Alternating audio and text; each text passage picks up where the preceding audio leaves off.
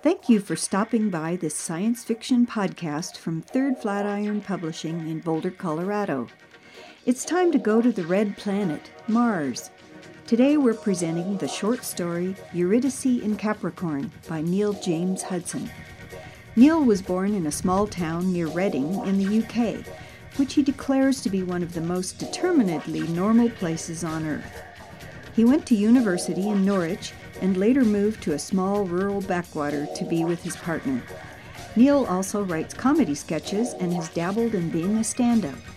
He's published about two dozen stories since 2007. Neil has a story coming soon in an erotic science fiction anthology from Circlet Press. Visit his website at neiljameshudson.net, where his collection, The End of the World, a User's Guide, is available for sale. Our thanks to Neil James Hudson for this thought provoking story, which first appeared in the Third Flatiron anthology, Redshifted Martian Stories. For more from Third Flatiron, check out our website at thirdflatiron.com and subscribe on iTunes. And now, here's Eurydice in Capricorn, read by Christine Guzy. Eurydice in Capricorn by Neil James Hudson. Eurydice in Aries, the start of the cycle. This is a good time to start any project that contributes to colonizing the new world and abandoning the old one. Officially, it's called Dome 1, but we all call it Bradbury City, and to hell with the bureaucrats. Everybody has a copy of the Martian Chronicles. In fact, there is only one book which exists in more copies, and that is Martian Astrology by Jasper Brett. I am not proud. Of course, I don't believe a word of it. Nobody does. Certainly not the clients who come to me for readings or who avidly study my pages as if they contain some genuine wisdom. As one of my regular clients puts it, of course I don't believe it, but that doesn't stop it being true. Her name is Kara. She works in communications and tells me as little as I tell her. I get my tablet to plot the positions of the various celestial bodies, both now and when she arrived on this world. But I come up with the readings myself, feeling that I wouldn't be giving value for money if I got a program to do it. I pretend to know her real self, and she pretends to be surprised. But I appreciate her company and always look forward to our meetings. I sometimes even think we might have made a good couple if, but I don't know what if. Eurydice in Taurus. Persistence is the watchword here, even to the point of stubbornness. Doubts must be overcome, even persistent and stubborn ones. I invented Martian astrology because if I hadn't, someone else would have, and I could do it better. There are a few changes. Firstly, Mars is out of the picture. You're standing on it, so its movements are irrelevant. Instead, you have Earth passing through the constellations. It represents what is precious, what you would fight for, what we have lost. Earth's moon doesn't count, but Phobos and Deimos are major players. I decided that Phobos was easy enough, representing our fears. Deimos, then, was a counter, our hopes. Deimos is physically smaller, but on my charts they are the same size, balancing each other. Phobos is rising now. At that same reading, Kara asked me about this. It's not for me, it's for other people, I said. I did a reading for the president once. He didn't believe it either, but he encouraged me. He said it gave people some meaning in their lives, some sense of purpose, the one thing we desperately need. But is there no part of it you believe? said Kara, hunting in her pockets for a worthless currency to pay me in. There's one part I believe, I said, but that's just for me. Tell me, she said. Eurydice in Gemini. No point trying to be decisive. Much better to adapt to situations as they arrive and rationalize your actions afterwards. I led her outside. We walked to part of the dome that was transparent to the sky. I always believed that the air tasted artificial, but blind tests on Earth had never proven a difference. I looked up and watched the small light between Castor and Pollux, its movement imperceptible. You invented an astrology about Eurydice? Why not? It's the most important thing in the sky. We were silent for a few seconds, in which I imagined that the dome wasn't there and we were naked to the elements. Do you think the names were ill starred? Yes, but what names aren't? Virtually everyone in classical mythology come to a sticky end. No one told those of us on Orpheus not to look back. Quite the opposite. We were supposed to eagerly anticipate Eurydice's arrival. Whatever happened, it has nothing to do with the myth.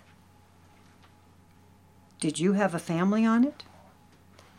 I was aware of how much I was telling her that I had told no one before, but I also couldn't think of a reason to keep it secret.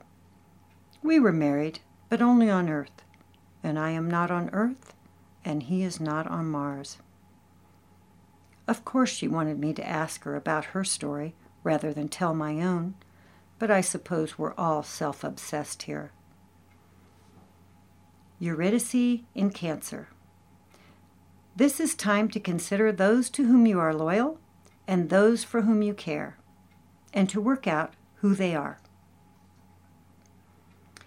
Eurydice represents your other half, I said, literally, the part of you that is hidden not just from other people, but from yourself, the part with which you need to be reunited in order to become whole again.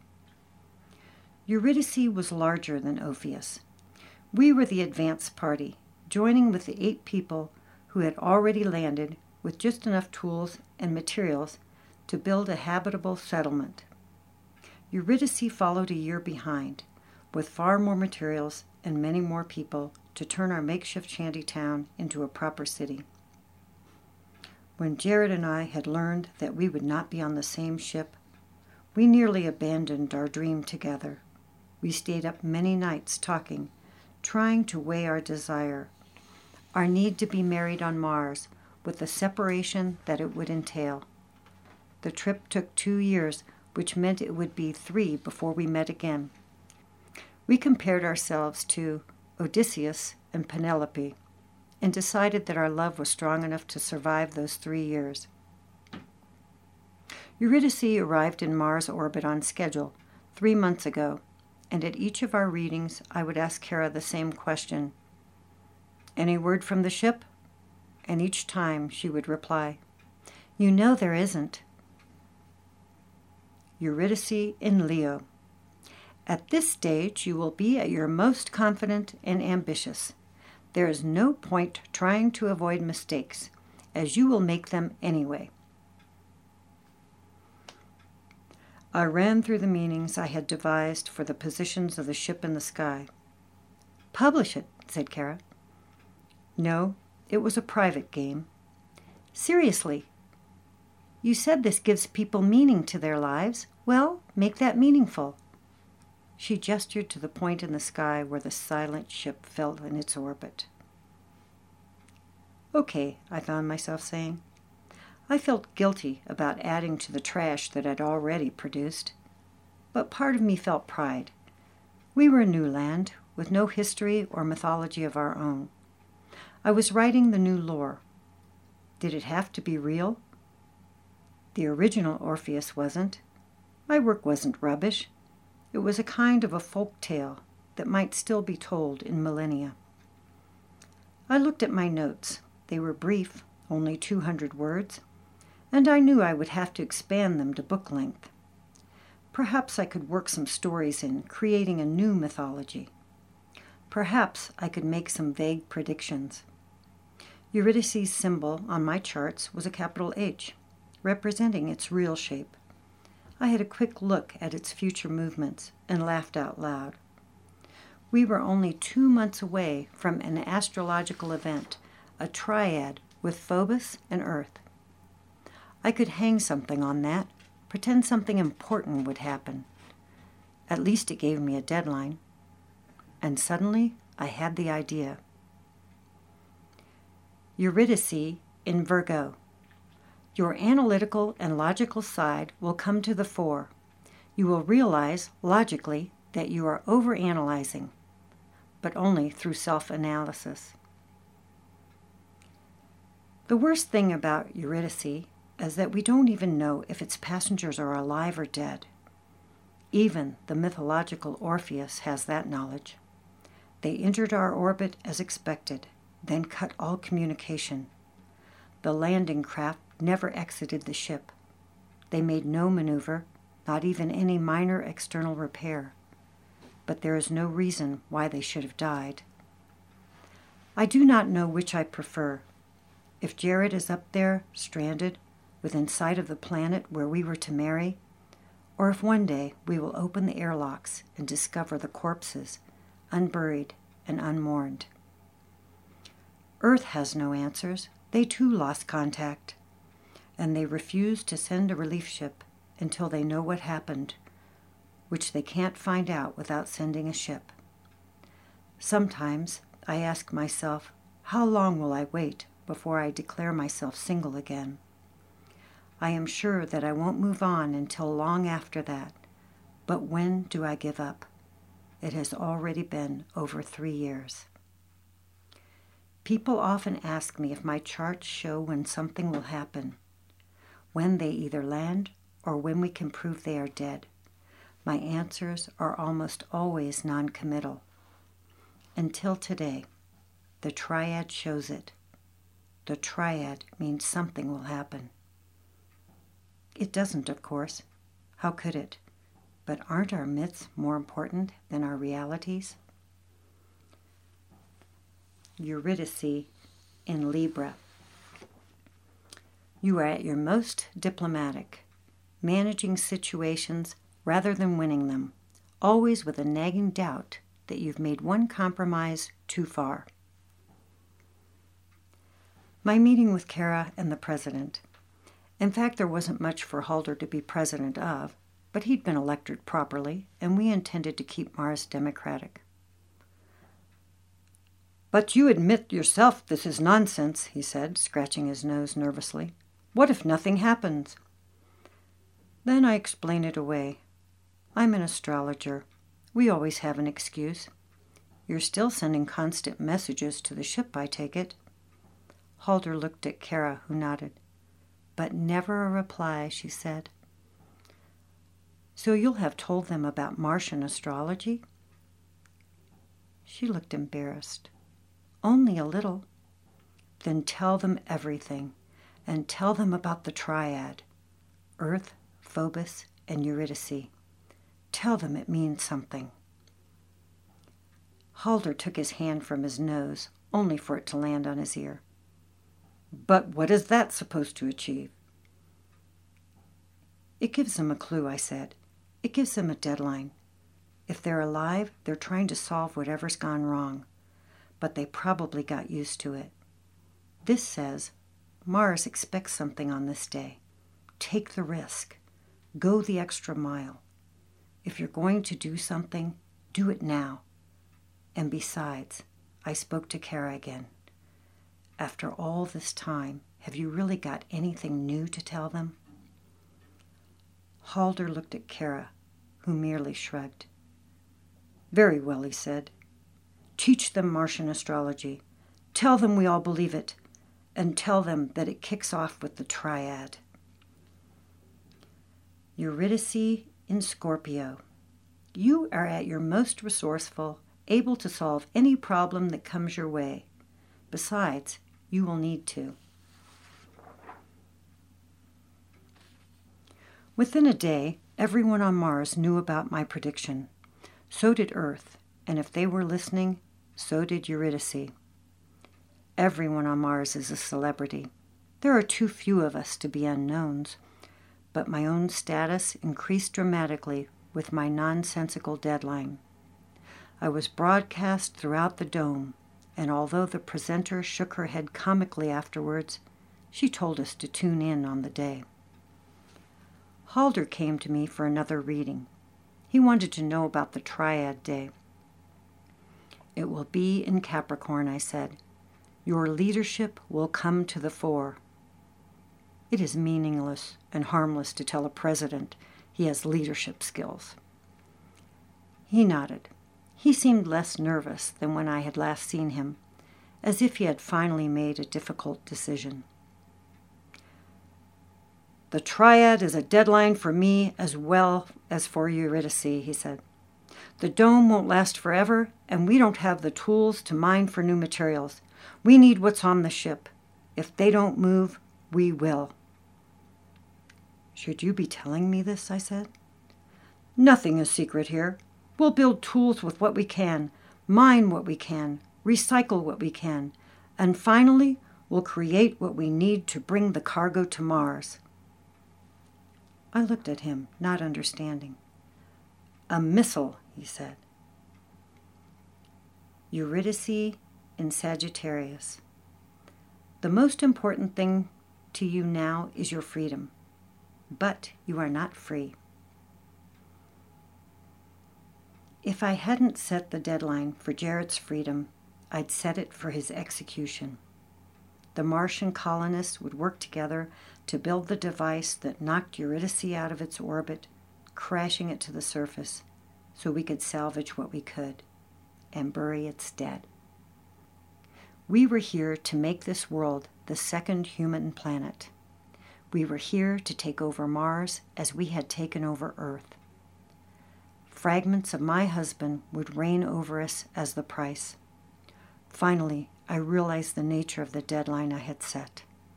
It would be the day when I was free to move on. Jared either lived and was on his way or was presumed dead. Kara came to my room later that evening, not for a reading, but just for company. She too knew of Halder's decision. We talked into the night about trivia and fantasies, memories of the distant past, and dreams of the far future. We didn't mention Eurydice, and I didn't ask her the question I had never asked who she knew on the ship. And she didn't tell me. And above us, the ship kept to its orbit, as if oblivious to deadlines.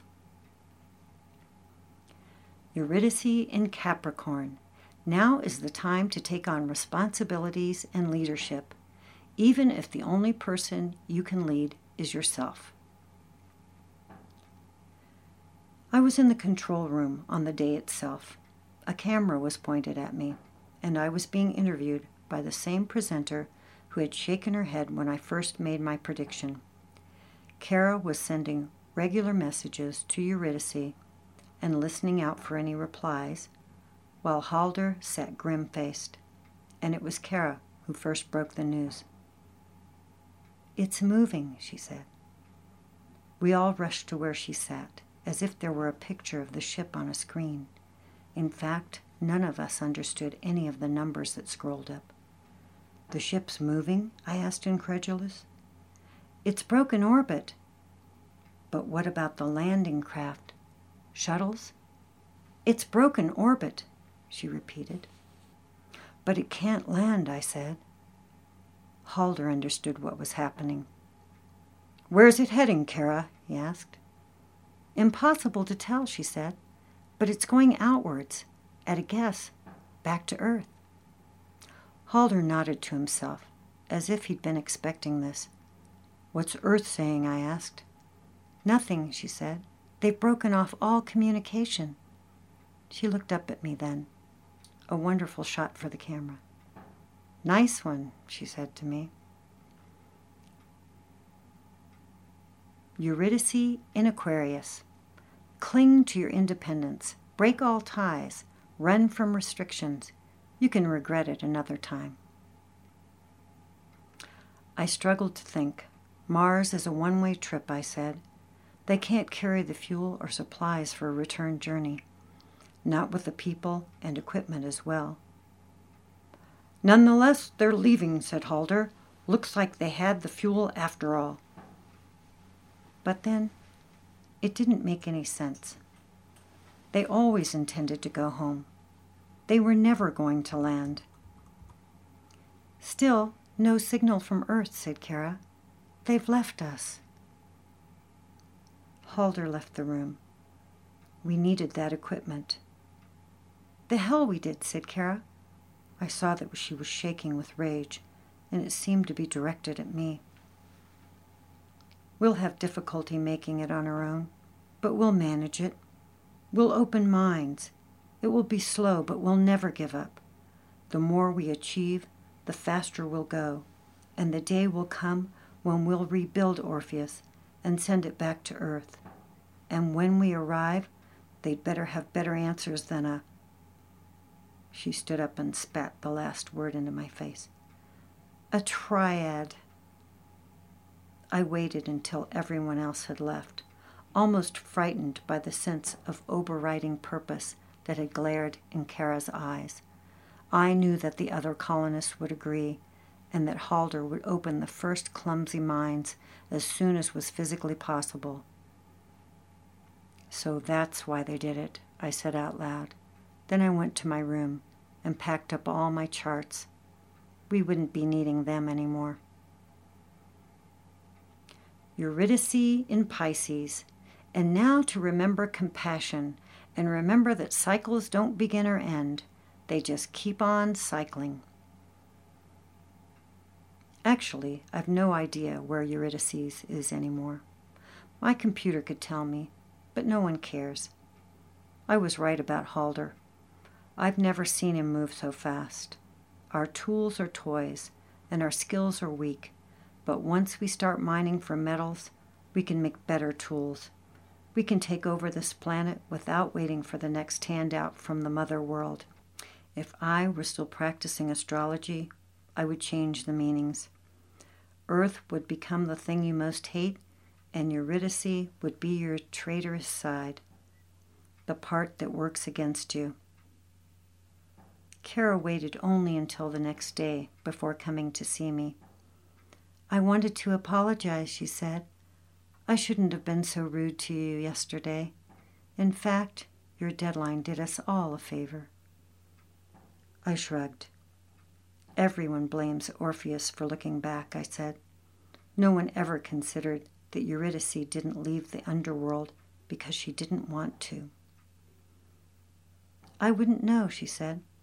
I only know that Earth and Eurydice have given us a sense of purpose we've never had before. I didn't tell her I thought this was deliberate, and she gave me an awkward hug. It was awkward because it went on too long, and I thought, to hell with Jared. To hell with the earth. To hell with the stars.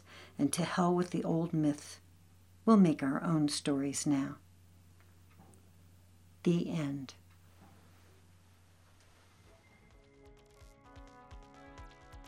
Thanks for listening to this podcast from thirdflatiron.com.